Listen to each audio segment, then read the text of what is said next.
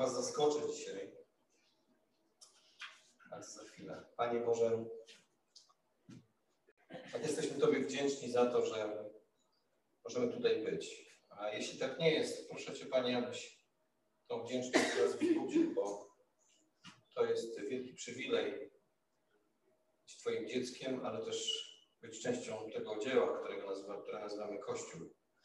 Tej społeczności świadomie wierzących ludzi, odrodzonych, nowych, świadomych tego, dokąd zmierzają, należących do Ciebie. Dzisiaj jesteśmy tu po to, aby oddać Ci cześć i chwałę. No jak tutaj, ta mała grupka. Ale Ty jesteś wielki, Ty jesteś wspaniały. Ty jesteś naszym Bogiem i Panem. Mamy Twoje słowo, Panie, i dzisiaj prosimy Cię, aby ono do nas mówiło, aby było żywe i skuteczne, jak mówi Twoja obietnica. Jeśli jest posłane, Panie, niech wykona swoją pracę w naszych sercach. Tobie niech będzie cześć i chwała. Błogosław, prowadź, bądź z nami, Panie, poprzez Twojego Ducha Świętego i w imieniu Jezusa Chrystusa, naszego Pana, modlimy się. Amen. Nie wiem, jak zacząć, żeby was przeegzaminować. Jaki jest szczególny, plan, szczególny psalm w Księdze Psalmów? Który? No, bez okolików. Kto pierwszy? Jest taki psalm, który zawsze właściwie wywołuje taki uśmiech na twarzy. Jakbyśmy go, odpowiem, że jakbyśmy go zaczęli czytać, to byśmy tego na naszej stronie nie starczyło. O. No tak. Tak, raz. Tomek, Tomek. Więc na czternastym mamy catering. Przygotujcie się. Czytamy Psalm sto dziewiętnaście.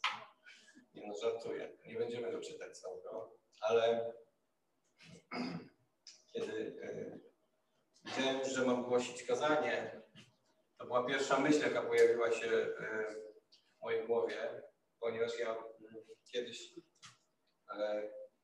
chodziłem do szkoły biblijnej tutaj w Krakowie i nie pamiętam, na jakim to przedmiocie. Nie pamiętam, kto był wykładowcą, ale pamiętam, że byłem mocno wkurzony, jak kazano nam się w ramach zadania domowego na za tydzień nauczyć, nie wiem, trzydziestu czy czterdziestu wersetów tego psalmu. Pomyślałem sobie, czy ja nie mam co robić, mam pracę, narzeczoną, szkołę biblijną i mnóstwo innych zajęć. Ja jeszcze muszę kuć na pamięć ileś tam kilkadziesiąt wersetów psalmu. Pamiętam, że zrodził się w mojej, mojej takiej niesłusznej, no wiadomo, że niesłusznej, mówię to z pokorą i wyznaję przed Wami mój grzech, że to był błąd, który absolutnie, dzięki Bogu zrozumiałem, że jak bardzo był niesłuszny, bo kiedy zacząłem czytać ten psalm, raz, drugi, trzeci, z takim nastawieniem, że muszę się go nauczyć, nagle ten błąd gdzieś zniknął, bo się okazało, że czytam ten psalm i on staje się za każdym razem, kiedy go czytam, coraz piękniejszy, coraz wyraźniej do mnie mówi, coraz bardziej wiem, o co w nim chodzi, coraz bliżej jestem sedna, co ten człowiek, który pisał ten psalm, chce mi przekazać. I nagle się okazało, że to było wielkie, naprawdę wielkie błogosławieństwo nauczyć się tych kilkudziesięciu wersetów na pamięć. I wyrecytowałem je później z wielką przyjemnością, z wielką ochotą, kiedy przyszło do tego, żeby pokazać, jak to się nauczyłeś, drogi studencie psalmu. To było naprawdę błogosławieństwo, więc dzisiaj nie pamiętam, kto był wykładowcą i jaki to był przedmiot, ale jestem wdzięczny Bogu za to, że kiedyś dał mi taką możliwość, żeby ten psalm kuć najpierw, a potem z wdzięcznością go recytować, bo nastąpiła taka wielka przemiana w, moim, w mojej głowie, jeśli chodzi o samą treść tego psalmu. Dzisiaj chciałbym, żebyśmy się zajęli kilkoma wersetami. Mam taką ambicję, nie wiem, czy to jest z Boga, czy to tylko ze mnie, to zobaczymy. Mam taką ambicję, żeby ten psalm kontynuować. Nie wiem, ile dzisiaj zdążymy wersetów sobie przyglądać się kilku wersetom. Nie wiem, czy kiedyś ktoś podjął się tego, żeby tak przeanalizować werset po wersecie cały ten psalm. Ja nie słyszałem.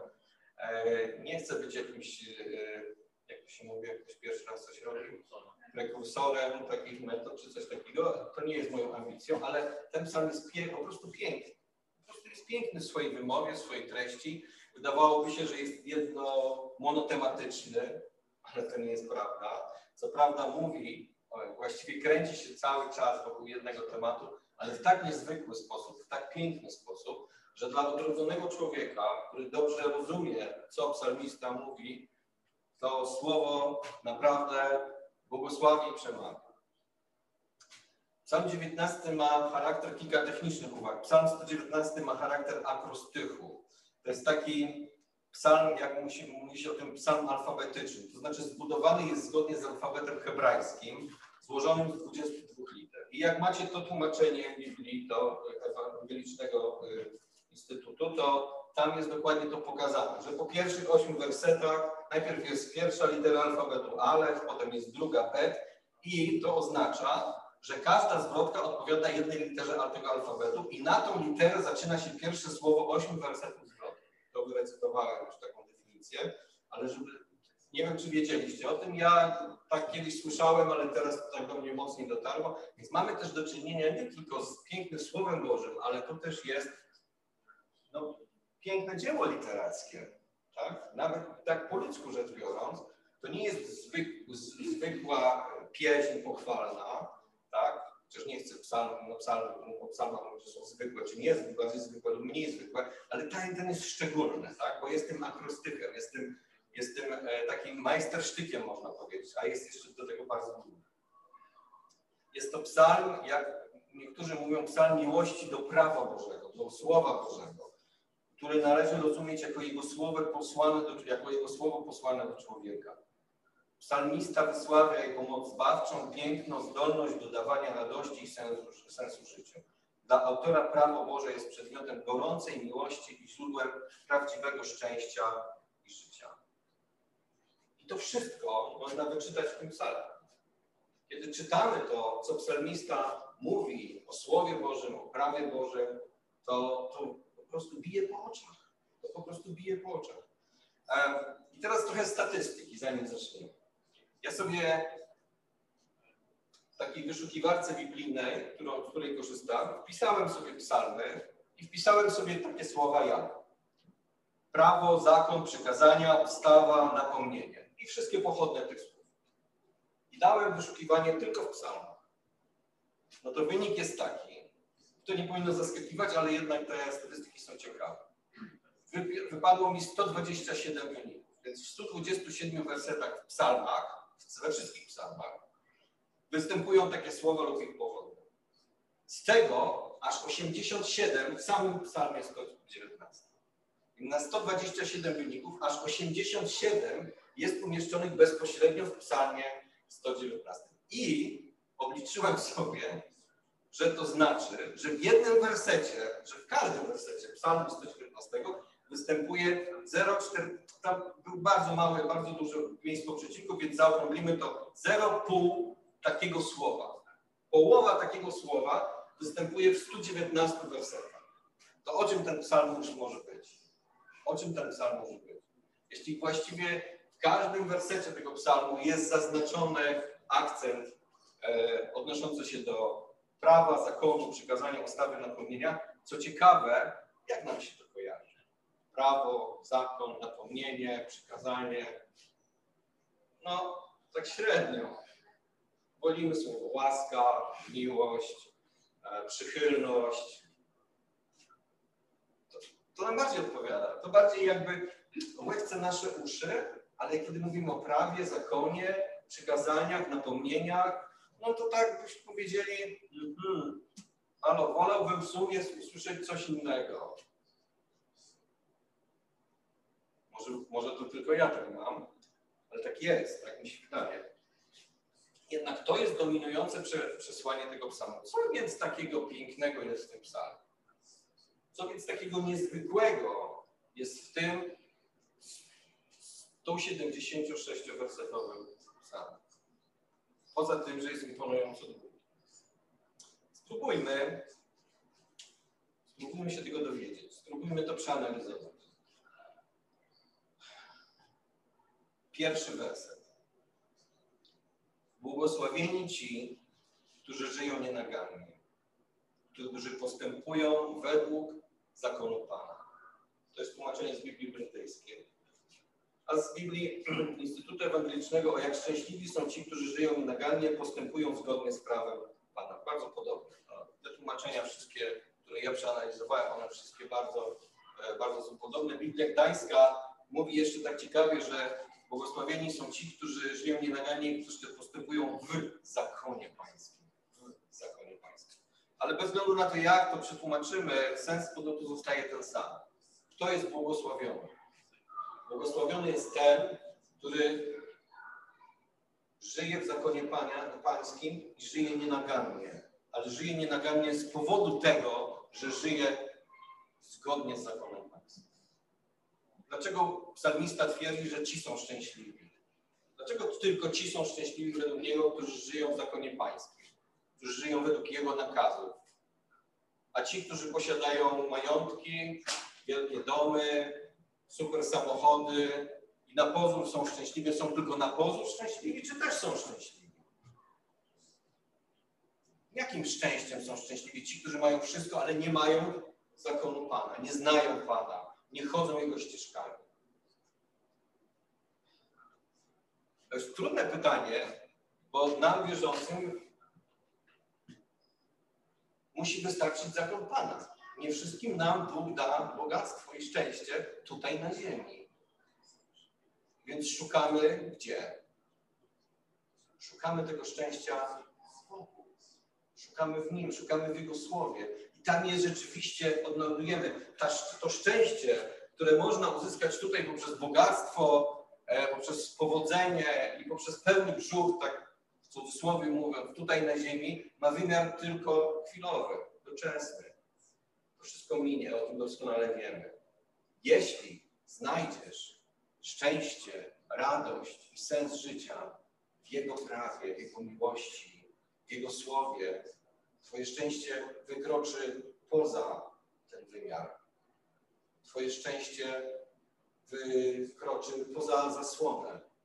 Znajdziesz, znajdziesz szczęście w wieczności, w tym, co Bóg przygotował. Ta pewność tego, co się z tobą stanie po śmierci, ta pewność tego, że Bóg cię kocha, pewność tego, że Jego prawo jest doskonałe i że jest dobrze kroczyć Jego ścieżkami, sprawi, że radość, której doświadczysz, będzie niezwykła. Dlatego psalmista mówi, błogosławieni są ci, którzy żyją nienagannie, którzy postępują zgodnie z nakazem pańskim.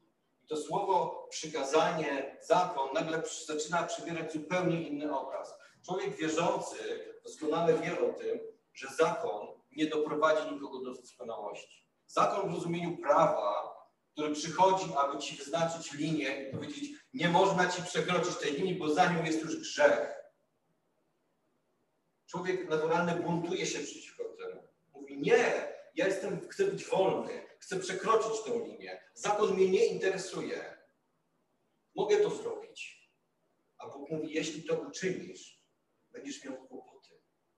Zakon jest taką linią, wiecie, jak jedziemy samochodem, drogą i mamy po prawej stronie linię, która wyznacza nam prawą stronę jezdni, pra, prawą krawędź jezdni i linię środkową po lewej stronie.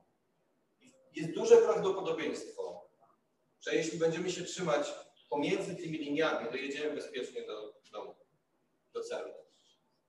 Jeśli zechcemy być wolni, i zechcemy jechać środkiem, albo poboczem, albo gdzieś lawirować między tymi liniami, albo wjechać na drugi pas jezdni. Wtedy mamy już jazdę pod prąd. To prawdopodobieństwo tego, że nie dojedziemy, rośnie bardzo, bardzo mocno. Taki jest też zakon. Za przekroczenie tych przepisów, po ludzku rzecz biorąc, policja nałoży na ciebie mandat, jeśli cię złapie.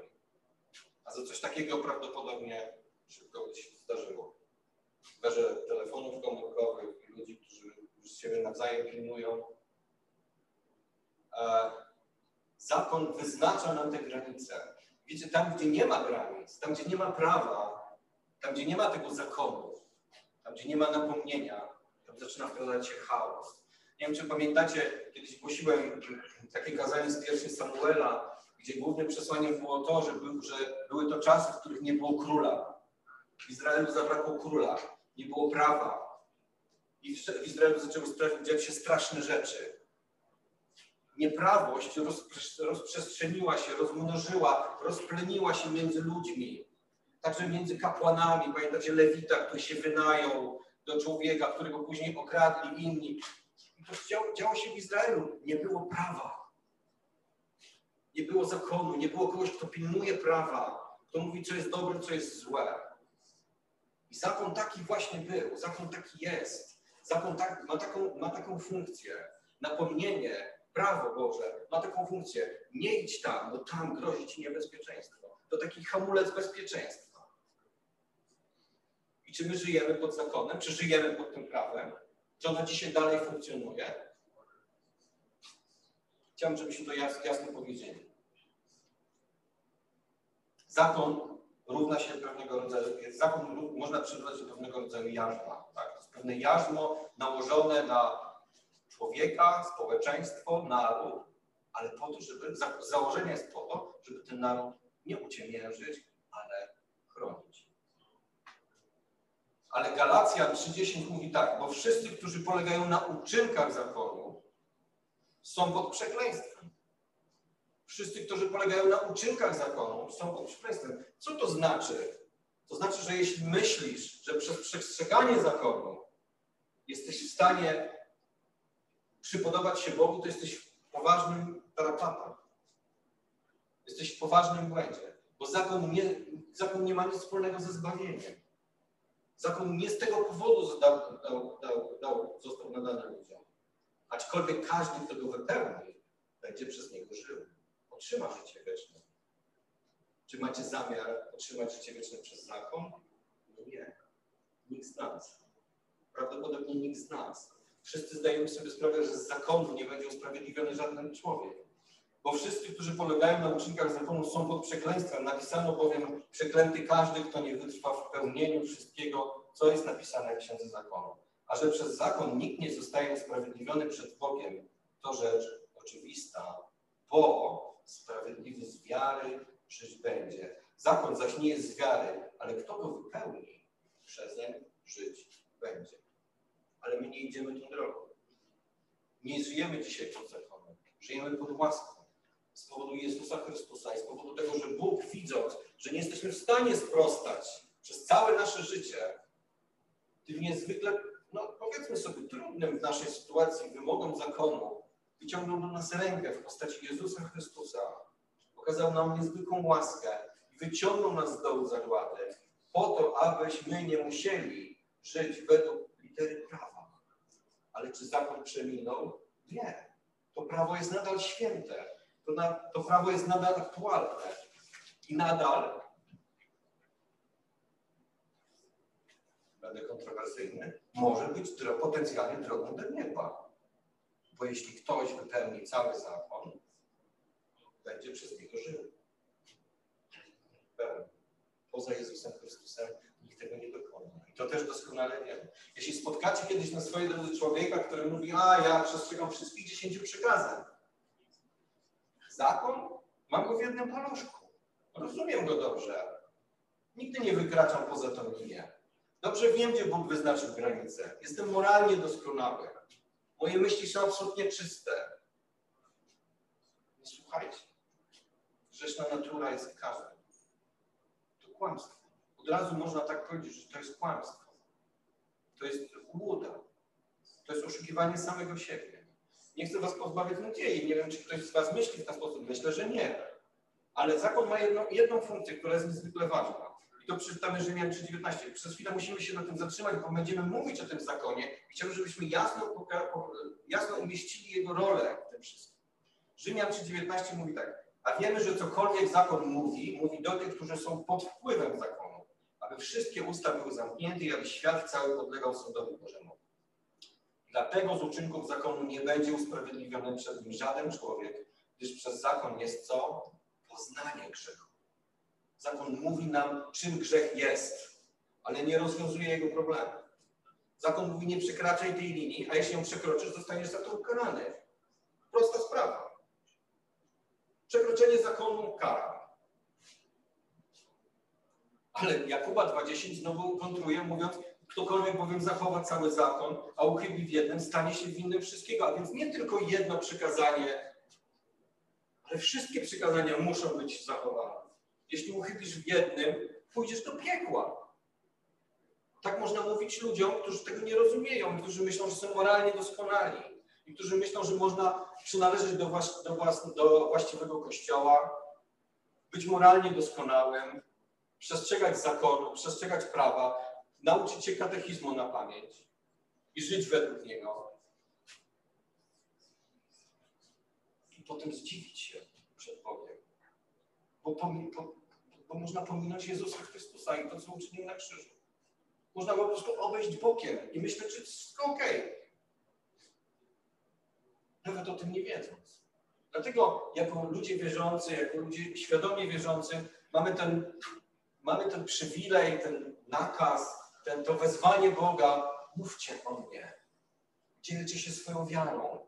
Nie, nie, pozostań, nie pozostańcie milczący, bo ludzie nie wiedzą. Bo to zbawienie jest niezwykłe. Zbawienie jest proste i dlatego tak, tak trudne do zaakceptowania przez intelektualny umysł. Miałem niedawno taką rozmowę telefoniczną. Moja mama rozmawiała ze swoim znajomym, gdzieś tam z lat młodzieńczych, on wygadała się przed nim, kim jestem, co robię i on mówi, a to niech on do mnie zadzwoni, ja muszę z nim porozmawiać.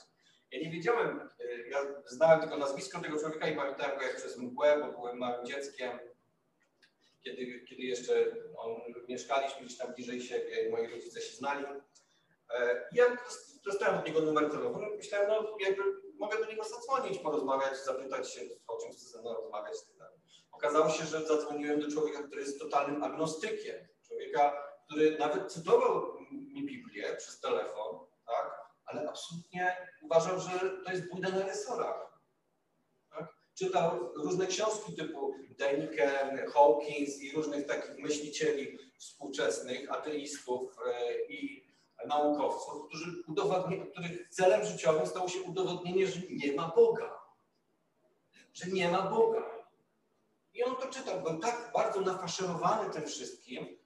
E, nasza rozmowa była kulturalna, myśmy się nie kłócili, ale spotkałem się nagle z takim murem, po prostu takie szkiełko i oko. Jeśli czegoś nie widzę, jeśli czegoś nie dotknę, nie sprawdzę i nauka tego nie jest w stanie udowodnić, to tego po prostu nie ma.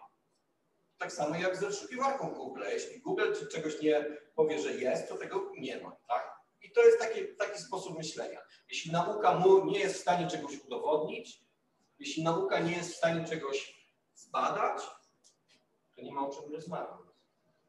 To nie ma o czym mówić. I to takie proste, można, nie, nie chcę mówić, że prostackie czy coś, ale proste myślenie, takie mocno ograniczone przez taki ścisły umysł, który ukierunkował się w jedną stronę. I po prostu nie jesteś w stanie tego, tego przenieść. I wracając jeszcze do tego, Rzymian siedem dwanaście mówi coś takiego. Tak więc zakon jest święty, Rzymian siedem dwanaście, tak więc zakon jest święty i przykazanie jest święte, sprawiedliwe i dobre. Kończąc na tym i podsumowując, podsumowując, jeśli mówimy o zakonie, jeśli mówimy o prawie, napomnieniach, o przykazaniach, to mówimy o czymś, co nadal jest aktualne, co nigdy nie przeminęło. Co nadal jest święte, bo jest Bożym Słowem, a jeśli Bóg coś czyni i mówi, robi to na wieki. Nigdy z tego nie rezygnuje. Więc jeśli ktoś przez zakon chce być zbawiony, powodzenia na trasie, jak to się mówi, ale nie jesteś w stanie zbawić się przez przestrzeganie przepisów zakonu. Dlatego Jezus Chrystus zapłacił swoją świętą krew, krwią za to, abyśmy my żyli. Ale przykazania są i są nadal święte. Co więcej, jak za chwilę znowu będziemy czytać, są piękne, są potrzebne, są ważne. Przez nie mamy poznanie, co jest dobre, co jest złe. Ale one nie mają dla nas nic wspólnego z naszym zbawieniem. To już jest poza nami. To już jest poza nami. To nie jest już nasza bajka. Z powodu Jezusa Chrystusa, który nas wyrwał spod przekleństwa zakonu. Wyrwał nas. Bóg w Chrystusie świat ze sobą pojednał. drugi Koryntian pięć, osiemnaście do dziewiętnaście, ale to nie oznacza, że Jego prawo przestało obowiązywać. My po prostu jesteśmy pod zakonem łaski. Jesteśmy w innym miejscu. Ale jeśli ktoś chce żyć według prawa, może to robić. Ale trzeba mu wiedzieć, powinien o tym wiedzieć, że to jest niewykonalne. Że to jest niewykonalne, że tak mówi Biblia. I szczerze doradzić, nie rób tego, nie idź tą drogą. Bogu nie można się przypodobać poprzez dobre, uczciwe życie. Choć to, to, choć to brzmi dobrze, ale jeśli tak jest, to Jezus Chrystus umarł nadaremno. To przyszedł na świat, umarł nadaremnie. Jeśli jest inna droga, to po cóż to wszystko?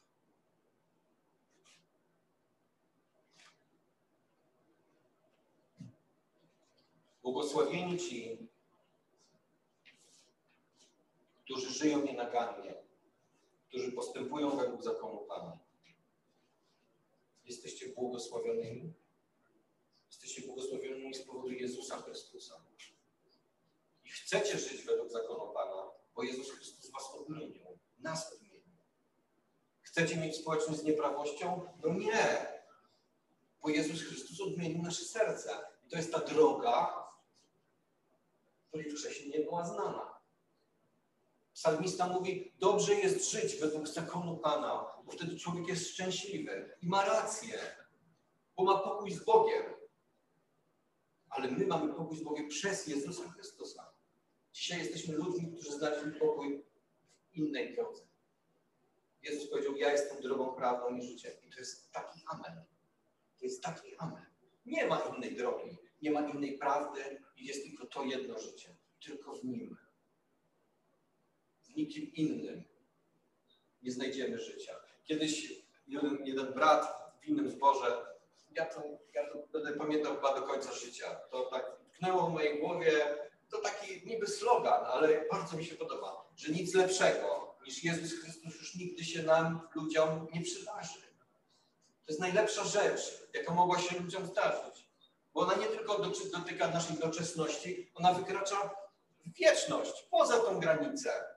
Roz, roz, roz, rozpościera się poza tą zasłonę, na całą wieczność. Tam jest nasze miejsce. Tam Bóg umieścił nasze dusze, pozycjonalnie na razie, ale kiedyś tam będziemy. Więc i to dzięki Jezusowi Chrystusowi, dzięki temu, co uczynił. Czy mogło się zdarzyć coś lepszego? Potrzebna jest odrobina wiary. Nie naszej wiary, ale, ale On daje nam tę wiarę. On do niej nas przysposabia. On ją potem buduje. W Nim jest wszystko. Bądźcie błogosławieni. Drugi werset. Błogosławieni ci, którzy stosują się do napomnień Jego. Szukają Go z całego serca. Błogosławieństwo idzie równolegle z trwaniem w Jego słowie, a szukanie Jego oblicza to zadanie zdeterminowanego serca. Sam to wymyśliłem. Nie, przepraszam. Przepraszam. Dałeś mi to słowo.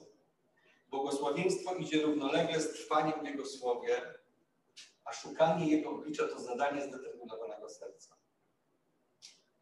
Ja wierzę w to, że jeśli trwamy w Jego słowie i ono jest dla nas ważne, ono nas prowadzi, ono nas zmienia, ono nas kształtuje,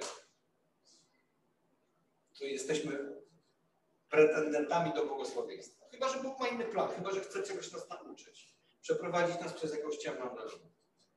Ale wierzę w to głęboko, że jeśli Bóg daje nam tą łaskę, że trwamy w Jego Słowie, naprawdę ono jest dla nas ważne. Ono towarzyszy nam. Tak często, jak to tylko możliwe. To jest, będziemy pod błogosławieństwem. Błogosławieni ci, którzy stosują się do napomnień Jego, szukają Go z całego serca. Czy On jest daleko? No wiem, że nie.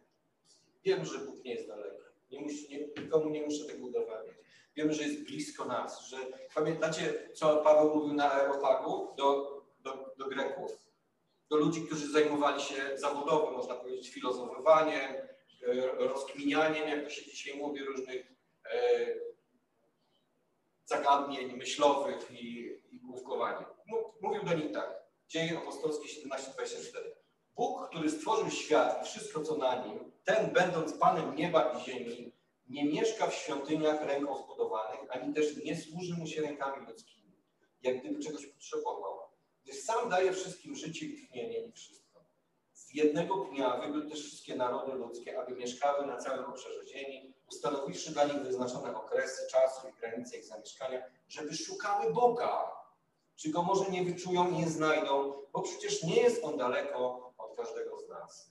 Bawem mówił to do obcych sobie ludzi, ale wiedział, w jakiej kulturze się znajduje, wiedział, do kogo mówi. I dlatego tak trochę ogólnikowo, ale bardzo wyraźnie zaznaczył, że Bóg, którego szukacie, o którym rozprawiacie, jest blisko was. Powinniście Go szukać. Potem bardzo mądrze wskazał im na nieznanego Boga, a ten Bóg, którego wy nie znacie, to ja wam o nim właśnie mówię. To jest pewna mądrość, która dała, została dana po głowie od Boga, aby do, nie, do obcych sobie ludzi, do pogan, do ludzi zupełnie innej natury, innej kultury, mówić w taki sposób, ale dotrzeć do nich z Ewangelią i z prawdą. A więc, czy, to, czy Bóg jest daleko? Bóg jest blisko nas. A zdeterminowane serce szybko Go znajdzie. Tylko serce zdeterminowane to jakie serce? Takie, które czyni to naprawdę usilnie. Co to znaczy szukać czegoś, kogoś, czegoś całym sercem? Ze wszystkich sił. Ze wszystkich sił. Poświęcić temu czas, poświęcić temu energię, poświęcić temu wszystko, aby dotrzeć do celu, aby znaleźć to, czego się szuka. To jest zdeterminowane serce. I Bóg szanuje zdeterminowane serce. Jeśli masz problem z, z czymś w swoim życiu, a zdeterminujesz swoje serce i Bóg będzie w to zaangażowany, myślę, że wiele problemów nie, nie, nie, nie urastałoby do takiej rangi, jak urasta. Mówię to przede wszystkim sam do siebie. Gdybym miał zdeterminowane serce, gdybyśmy mieli takie serca, które rzeczywiście potrafią szukać z całej siły, potrafią drążyć i błagać Boga z całej siły. On kocha takich ludzi, którzy w ten sposób działają, którzy on wie, rób. Czy jeżeli coś czynisz, czyń to ze swojego serca, z całego swojego serca. Zdeterminuj do tego swoje serce. Błogosławieni są ci, którzy stosują się do napomnień Jego i szukają Go z całego serca. Psalm siedemdziesiąt trzy, dwadzieścia osiem mówi, lecz moim szczęściem być blisko Boga. Pokładam w Panu, w Bogu nadzieję moją, aby opowiadać o wszystkich dziełach Jego. Moim szczęściem, moim szczęściem być blisko Boga. Tak mówi człowiek, który znalazł to, czego szuka. Bo jestem już blisko Boga, jestem jak w Jego ramionach. Tak jak dziecko, jak dziecko, w tym psalmie, jak dziecko odstawione od piersi matki. Tak spokojna jest w Tobie dusza moja. Teraz parafrazuję trochę. I nawet nie pamiętam, gdzie to jest napisane, na pewno w psalmie. Taka jest, taka jest potrzeba naszej duszy. Dziecko, które jest odstawione od piersi swojej matki, kiedy już jest najedzone, kiedy jest w ramionach swojej matki, ono jest oazą spokoju, bezpieczeństwa. Ono już wie, że nic mu nie grozi. To jest najlepsze miejsce, jakie może być. I tak psalmista też mówi o takim miejscu w swoim życiu, w którym już może odpocząć. Bo Bóg ma dla nas odpocząć. Mówię o tym list do Hebrajczyków. Odpocznienie dla ludu Bożego jest w Nim, jest w bliskiej społeczności z Nim. I tak jak mówił psalmista tutaj, moim szczęściem, moim błogosławieństwem, moim celem jest być blisko Boga. I trzeci werset. Którzy nie czynią krzywdy, ale chodzą drogami Jego. Żeby to zatrzymać w kontekście, przeczytajmy od pierwszego. Jak szczęśliwi są ci, którzy żyją nienagannie, postępują zgodnie z prawem Pana. Jak szczęśliwi są ci, którzy przestrzegają Jego postanowień, szukają Go z całego serca. I trzeci, którzy nie wyrządzają innym krzywdy, lecz zdecydowanie krążą Jego drogami. To jest tłumaczenie Instytutu Ewangelicznego. Którzy nie wyrządzają innym krzywdy, lecz zdecydowanie kroczą Jego drogami. Co stoi po drugiej stronie czynienia komuś krzywdy? Po takiej skrajnej drugiej stronie czynienia komuś krzywdy. Nie mówię o tym pośrednim stanie, kiedy po prostu nie czynimy nikomu krzywdy. Tak? To jest jakiś stan normalności i neutralności. Ale to jest po skrajnej drugiej stronie nieczynienia komuś krzywdy? Jest bezwarunkowa miłość. Po tej stronie człowiek człowiekowi czyni krzywdę. szuka jego krzywdy, szuka jego zła, szuka jego, no nie wiem jak to nazwać, szkody. Ale po drugiej stronie tej skrajnej jest bezwarunkowa miłość. Jest miłość, która jest w stanie poświęcić wszystko dla drugiej osoby, dla drugiej strony.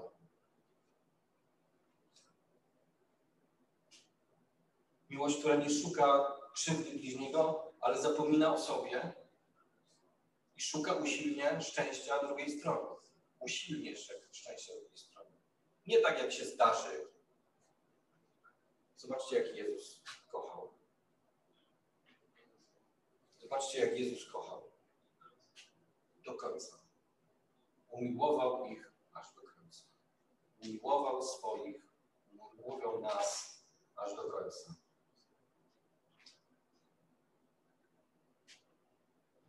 Jana trzynaście jeden. Tak daleko jak Jezus Chrystus. Tak daleko posuwa się miłość bezwarunkowa. Na krzyż. Na śmierć. Na własne potępienie. Aby ratować tą drugą stronę. Poświęcenie całkowite. Tak, tak, tak działa radykalna, zupełnie, od, zupełnie skrajna, cudowna i piękna, bezwarunkowa miłość Boża. Nie szuka krzywdy, nie szuka pomsty. Wręcz przeciwnie. Poświęca samą siebie.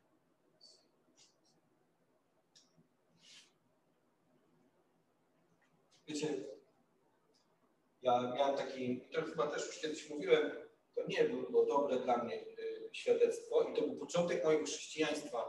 To były początek lat dziewięćdziesiątych. Chyba jeszcze przed moim wojskiem, więc może nawet końcówka lat osiemdziesiątych, kiedy ja pierwszy raz czy drugi raz trafiłem na zaproszenie mojego kolegi do kościoła, nieważne jaka to denominacja, to kościół protestancki, nie miało to znaczenia w tej chwili. I tam mój kolega, jak się później dowiedziałem, został poproszony o to, żeby zostać dyrektorem w jakiejś firmie, takiej prywatnej, już wtedy się zaczynały te rzeczy działać. I no, on się zgodził, bo to było tak, no nie dość, że brat w Chrystusie, pozornie, jak się okazało, to jeszcze do tego no, dyrektorem i tak dalej, no to fajnie, no to mogę się na to zgodzić. Tak i ten mój kolega się na to, przyjaciel, brat zgodził. Ja się o tym wszystkim dowiedziałem już znacznie później, kiedy już było o wszystkim. On się na to zgodził. Ja oczywiście został zupełnie na locie. Tak? Ganiał go później urząd skarbowy, ganiał go Z U S.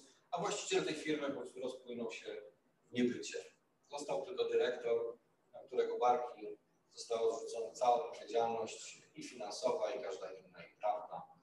I e, no dzisiaj ten człowiek żyje w Anglii, nie ma go tutaj, bo być może jeszcze do dzisiaj nie wszystkie te sprawy zostały uregulowane, chociaż myślę, że to tyle lat już minęło, że, że to już jest pozamiatane, ale na tamten czas okazało się, że po wielu tam bojach i tak dalej, tłumaczeniach i tak dalej, niczego się nie dało odkręcić i chłopak musiał emigrować przed wymiarem sprawiedliwości, który no po prostu też nie miał wyjścia, bo przepisy kazały go ścigać. Więc jakby to było takie antyświadectwo dla mnie i ja naprawdę wtedy głęboko się zastanawiałem, o co chodzi. Ktoś komuś w kościele chrześcijańskim wyrządza taką krzywdę, wyrządza coś takiego. Gdzie jest miłość, o której się mówi?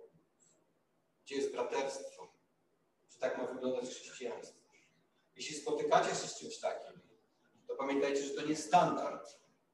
To poważne przestępstwo i grzech w oczach Bożych. Spotkałem się z czymś takim i chcę wam powiedzieć, że nigdy więcej potem, potem nic takiego mi się w moim życiu nie zdarzyło. Aż tam taką skalę oczywiście. Niczego takiego nie doświadczyłem. Dzięki Bogu, że tak jest. Że to tylko jeden przypadek. Tylko mnie to spotkało zaraz na samym początku. Gdybym wtedy powiedział, a to ja macham ręką na coś takiego. Ja dziękuję. No, fajnie było, ale to już musimy się na tym etapie zakończymy, już naszą znajomość. Gdyby tak było, nie byłbym dzisiaj tutaj. Nie wiem, gdzie bym był. Ale ktoś komuś wyrządził naprawdę poważną krzywdę. To nie jest miłość. A tym bardziej to nie jest miłość, której źródłem jest Jezus Chrystus. Tak się nie robi, tak się nie czyni. Miłość nadstawia swojego karku. Miłość szuka dobra drugiej osoby. Miłość szuka sposobu, aby poświęcić się dla dobra, poświęcić coś dla dobra drugiej strony. Taka jest miłość, którą, której uczy nas Jezus Chrystus. Bo jeśli mamy tą miłość, i to jest przykazanie, które dał nam Jezus, w liście, liście Jana, w pierwszym, drugim liście Jana, czytamy, że to jest miłość, abyśmy postępowali według przykazań Jego. Takie jest to przykazanie, które słyszeliście od początku, aby było zasadą waszego postępowania. Jezus namawia nas do tego, abyście się wzajemnie miłowali, bo po tym świat pozna, że jesteście moimi uczniami, że należycie do mnie. Właśnie po miłości. Ta bezwarunkowa miłość jest niezwykła. Ona jest w Jezusie Chrystusie pokazali, pokaza, zostało nam pokazane, jak ona potrafi być zdeterminowana, drastyczna. Pamiętacie Getsemane, co tam się działo? Jednak nie potrafię sobie wyobrazić, co Jezus musiał w Getsemane przeżywać. Kiedy wiedział, co go za chwilę czeka. Kiedy wiedział, że grzechy całego świata, że to całe, że ten cały brud spadnie za chwilę na Niego. Że wszystkie grzechy spoczną na Nim. On to wszystko wiedział, on to wszystko rozumiał znacznie lepiej, niż my to dzisiaj rozumiemy. Zdawał sobie sprawę, co go czeka. Jak bardzo Jego serce musiało być zdeterminowane, aby nadal nas kochać. Nawet prosił, Boże, jeśli to jest tylko możliwe, oddal ode mnie takiego. Czy możemy sobie to wyobrazić, co musiał przeżywać? Ale taka jest ta miłość, która jest na drugim krańcu robienia komuś krzywdy, szukania czyjejś szkody, zła. Po drugiej stronie jest po prostu diabeł. Kiedy czytamy pierwszy Koryntian trzynaście jedenaście, czyli ten tak zwany hymn o miłości, tak, czy do miłości, to tam jest miłość, która jest niezwykła. Tam, jest, tam czytamy o miłości, która nie szuka swego, która wszystko wybacza, wszystkiemu wierzy. To jest niezwykły obraz miłości. Błogosławieni są ci, którzy nie czynią krzywdy, ale chodzą Jego drogami.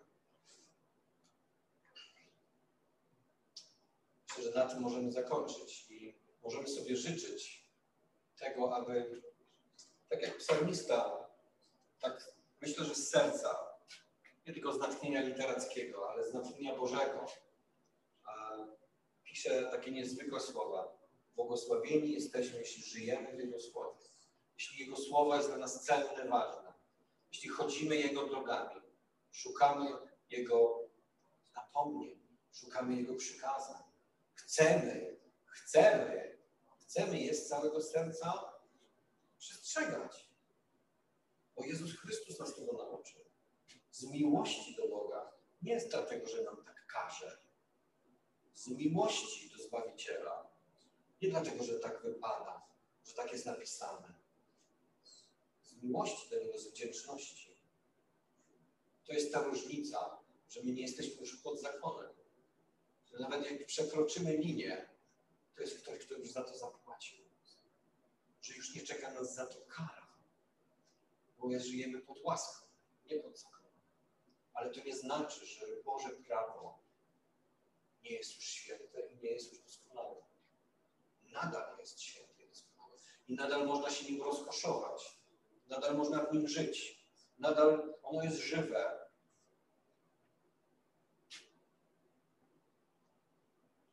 Jedynie możemy zapytać, tak jak pytał Paweł, gdzie po śmierci Twoje żądło?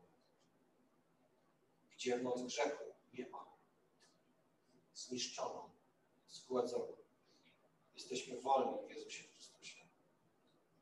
Ale nie wolni do tego, aby nie przestrzegać prawa. Ono jest święte i dobre. Ale czynimy wszystko już w wolności, dzięki Jezusowi Chrystusowi. Jemu niech będzie chwała i cześć. Na tym zakończymy i mam nadzieję kontynuować, jeśli Bóg pozwoli, następne wersety. Dziękujemy Ci, Panie, za Twoje święte słowo. Dziękujemy Ci, Panie, za Twoją miłość, za to, że możemy rozkoszować się Twoim słowem, za to, że Twoje słowo pozostaje nadal aktualne, święte, doskonałe, Panie. Za to, że możemy je czytać i przyjmować do swojego serca z wdzięcznością. Za to, że ono żyje w nas. Ale za to, że jesteśmy martwi dla grzechu. Dzięki Jezusowi Chrystusowi zostaliśmy pogrzebani razem z Nim i współzbudzeni do nowego życia. Dziękujemy Ci za to, że nie żyjemy pod zakonem, że On nad nami nie panuje, ale chcemy doceniać Jego wartość, Jego ważność, bo to jest część Twojego słowa. Dziękujemy Ci, Panie. Wywyższamy dzisiaj Twoje święte imię. Dziękujemy Ci, Panie, za psalmistę, który tak cudownie ukochał Twoje słowo. Tak pięknie nam przekazał dzięki Twojemu duchowi, Panie, jak można je kochać